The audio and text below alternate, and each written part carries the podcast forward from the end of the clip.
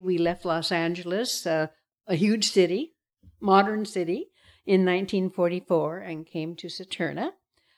And uh, my parents had purchased the property 10 years previously, 1936, when they were actually backpacking through the islands. So uh, there was a log cabin that had been built, I believe, in the 1880s and had been abandoned for some time that had blackberries growing through the walls and the, and the floor. And my father had to get that taken care of to some degree before before we moved in. And again, there was no electricity or indoor plumbing. And we replaced the car that we drove from California with in a 1928 Cadillac uh, with a tally ho horse that we bought in Victoria. She was a retired tally ho horse, and her name was June. And we had a Democrat wagon, which children probably don't even know what is today. It's just a four wheeled buggy that you could ride in or carry supplies and things in. And we used that from our place, which is midway between the lighthouse and Winter Cove. We would go to Winter Cove because there was, they called it the Lighthouse Trail, but it was a sort of road. It was wide enough to handle a buggy and uh, we'd had a small boat over in Winter Cove, and we would come to the dock here where there was a store, you know, about, you know, once a week, once every two weeks. Uh, and their idea was to be self sufficient with uh, gardening and, uh, of course, lots of deer that could be shot, which we did, and fish. Oh my goodness, we had lots of fish. My parents could go out in the front of our house and usually in five minutes, have a fish for supper. Mother would can, she pressure cooked things. Again, we had no free, uh, no refrigeration of any kind, so she canned everything. And uh, we were pretty much uh, self sufficient as far as, um, you know, eating, with the exception of flour and sugar, those staples they did buy. Then at, at the time we arrived here, World War II was still going strong, and the Air Force was using Anniversary Island and the reefs off of our place near Tumbo for target practice. And we daily saw bombs falling into the water, dead fish floating up on the shore the next day because of the uh, percussion that the bombs caused. Uh, and that was a little bit scary to four and six year old. I can remember actually having nightmares about about it. You know, that mom was going to get me, and uh, obviously it uh, it never did. My brother and I, I have a brother John who's less than two years older than younger than I am, and uh, most of these experiences would have been experienced with him as well. You know, especially going to school because uh, we went together. And we walked about seven kilometers over Mount David to school. The elevation of Mount David was about 900 feet. So the trail was actually quite steep. And uh, I think usually we figured close to an hour on, on the trail over the over the mountain. And uh, actually, part of the trail down the um, south side was old logging roads. I mean, previous to the time we had been there. There had been logging, I think, back in the in probably the 30s, and uh, there were still, you know, some areas evidence of that. Big tree stumps that were cut, and certain areas that weren't as thick with the brush as otherwise. So it was a well, well, you know, a well-established trail. And partway up there was a creek that ran down, and the, we would stop and, uh, you know, get a drink of water. We had a cup. We we would get a drink of nice cold water at where that stream was, which then probably was perfectly okay. The original school was the Drader's house, uh, right above the beach in Lyall Harbor. And the living room was used as the schoolroom, had a pot bellied stove for heat and an outhouse for other things. There were eight of us when my brother and I attended. There were we made the seventh and eighth kids in the school. The uh, teacher was, uh, I think, near retirement. A lovely lady, Mrs. Faulkner was her name, and she was a good teacher. one time, I, it may have been more than once, but once I specifically remember, the tide was low and she let us go out at lunchtime into the bay barefoot and catch crabs. And she cooked them on the pot bellied stove. and also uh, in the wintertime, when it was cold, if we had been especially well behaved, she would sometimes fix us hot cocoa on the um, with canned milk, evaporated milk, on the stove. And those were, you know, little things I remember because they were, you know, they were fun. In 1951, the road was completed from the north side of the island over into Lyall Harbor. And uh, at that time, my parents bought a horse for both my brother and I. Their names were Dixie and Trixie. And we rode to school, which was a little bit longer ride, but not the steep mountain trail that we'd had previously. And not being experienced horse people, we had a little trouble at first. one day, the, the uh, my brother's horse decided she wasn't going to go anywhere. She just planted her feet, and we got off and tried to pull her. Uh, it took us probably I don't know how long. It seemed forever, but uh, a long time to finally get that horse to move. And after, you know, a few weeks, we learned we had to be a little more assertive and and the horse would go because mine would go up a few hundred feet up the road and start to buck uh, when I when first had her. She didn't want to go down the hill and she didn't want to go to school. and so, uh, and I had a quirt you know, I just do a little slap on the flanks, not very hard, and she'd buck. So I decided I didn't like the idea of a quirt at all. she was going to buck. And I'd get off and pull her down the hill and get on her. But as I say, that didn't last too long. We uh, did ultimately manage to have control over our horses. And um, I finished eighth grade in uh, 1952. So we only rode our horses for about a year and a half because that's as long as we had the quote new school. One time, riding the horse, a tree had fallen across the road at an angle, and I thought I could ride under the tree without having a problem. Uh, you know, I could stay on the horse.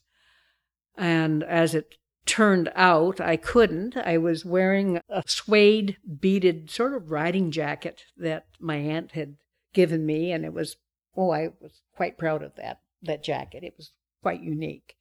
And a small branch coming down from the tree, I mean, maybe six inches, just a, a little spike sort of, caught the back of my neck, the collar of my coat, and of course started to choke a bit. So I was able to slide off the horse and she went on through. And I, my brother, I think, helped helped me in that situation as well. So no harm was done, but a lesson was learned that you don't you don't go under trees that are fallen on a horse. You get off the horse. Mine was Dixie. She was the smaller of the two, and she was had been a sulky a sulky racer at the, the Vancouver racetrack over there. She pulled, you know, sulky a little two wheel cart, and the the rider is in the cart, and they race those, and that's what what she had been, and uh, she was a tremendous trotter, but hard hard to ride because trotting you're going like this all the time, and she would go as fast as most horses galloping uh, but she wouldn't go into the gallop. She would trot because they that's when the racing they didn't gallop, they trotted. And uh, initially I thought I'd get my teeth jarred out till I kind of learned. Actually, I kind of learned to post to, to take care of the the rough ride I was was getting. And uh, my uh, brother's horse was different. I it was a big, bigger horse, and I think uh, think it probably had some Morgan or Clydesdale in it. It it was definitely a mix and and a big animal, but he he would gallop. He would gallop. There there were very different horses to ride, and uh, we enjoyed you know not having to walk over the the mountain. so that time, and then once we got to school, we tethered them in the in the field.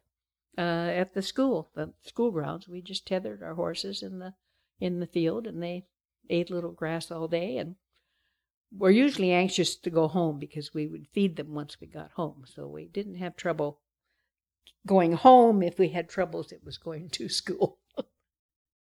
we always had a boat, and uh, once a year, we would usually in September go to Sidney and stock up on staples, you know, and, and clothes, school clothes, things for school. Well, this, we had a, a new boat this one time, and we were we came back and it was dark by the time we got back from Sidney. So Dad anchored the boat. He had a, a mooring in the bay, so he moored it and said, "Well, we'll wait until morning when it's light to unload everything," which made sense. Uh, but the boat was in the opposite bay to where the house was, and the in the middle of the night, the lightkeeper came up, which again is about four miles, and he could see from the lighthouse that the flames. So our boat burned. It must have been a gas leak somewhere, and the engine was still hot. Well, then uh, he shut it down, and that boat burned below the water line. So of course, all the all of the supplies for the winter were lost. I I do remember that, and again, it, in the middle of the night, the lightkeeper came up uh, to to tell us because we had the little hill between, so we, we couldn't see it from where our house was at all. But it, uh, yes, it burned. And another time in a big storm, kind of like the storm that's out there today, um, deadhead log pounded into the side of a boat and sunk it. You know, actually put a hole right through the side. And uh, we went, and here's the just the cabin above the water. And of course, salt water doesn't do much good to your engine. but uh, Dad rebuilt that. He uh, it was a clinker built, uh, and he he did bring that boat back. it was a lot of work, but uh, uh, that one at least wasn't burned. I mean, there was nothing left of the one that burned that could be salvaged. So, uh, uh yeah, it uh, our side isn't very good winters winter moorage at all. We're definitely isolated when it came to being able to get any medical help, and uh, I guess first I'll I'll even mention what happened to me. Uh, I my brother and I had our one of our chores was to always ha- get keep the wood box full in the house, and we had a woodshed, had a kind of a lean-to shed, and there was a oh, bulkhead, probably a two by four, you know, across the top. John and I were out there getting our wood in, and we decided we'd have a little contest. We could reach the strut that held the, the roof up with our hands, and we were swinging, going and swinging back and forth and letting go and seeing who could go the farthest.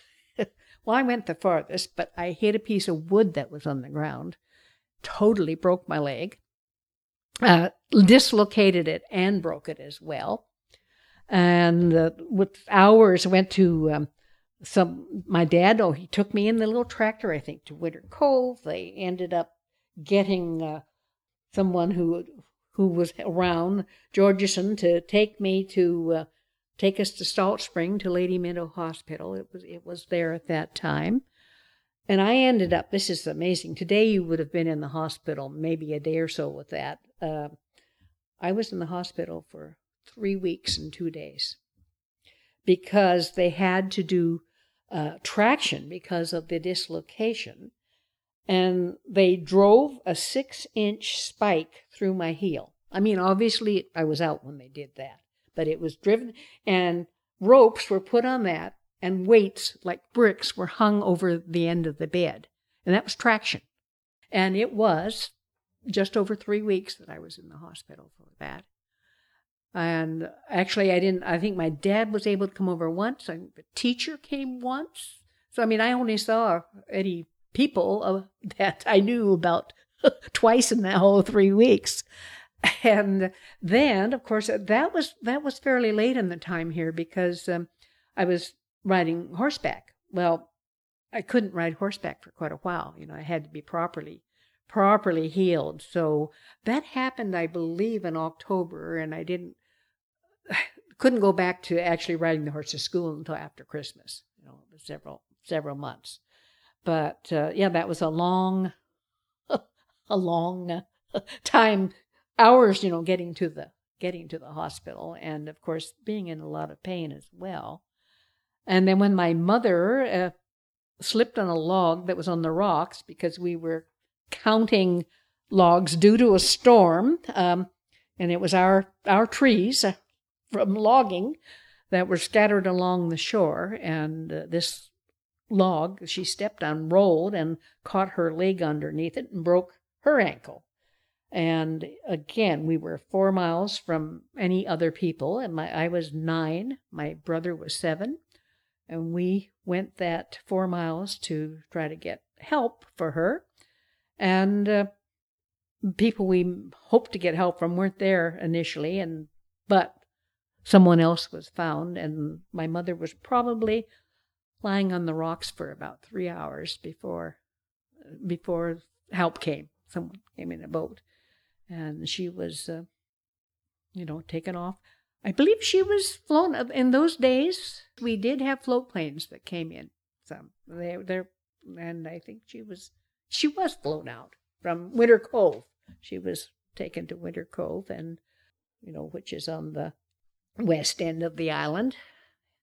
And you know, ultimately it was okay, but uh, it was a very scary situation for my brother and I, as young as we were. We were worried the tide might get her. We did kind of check that out and my dad was away.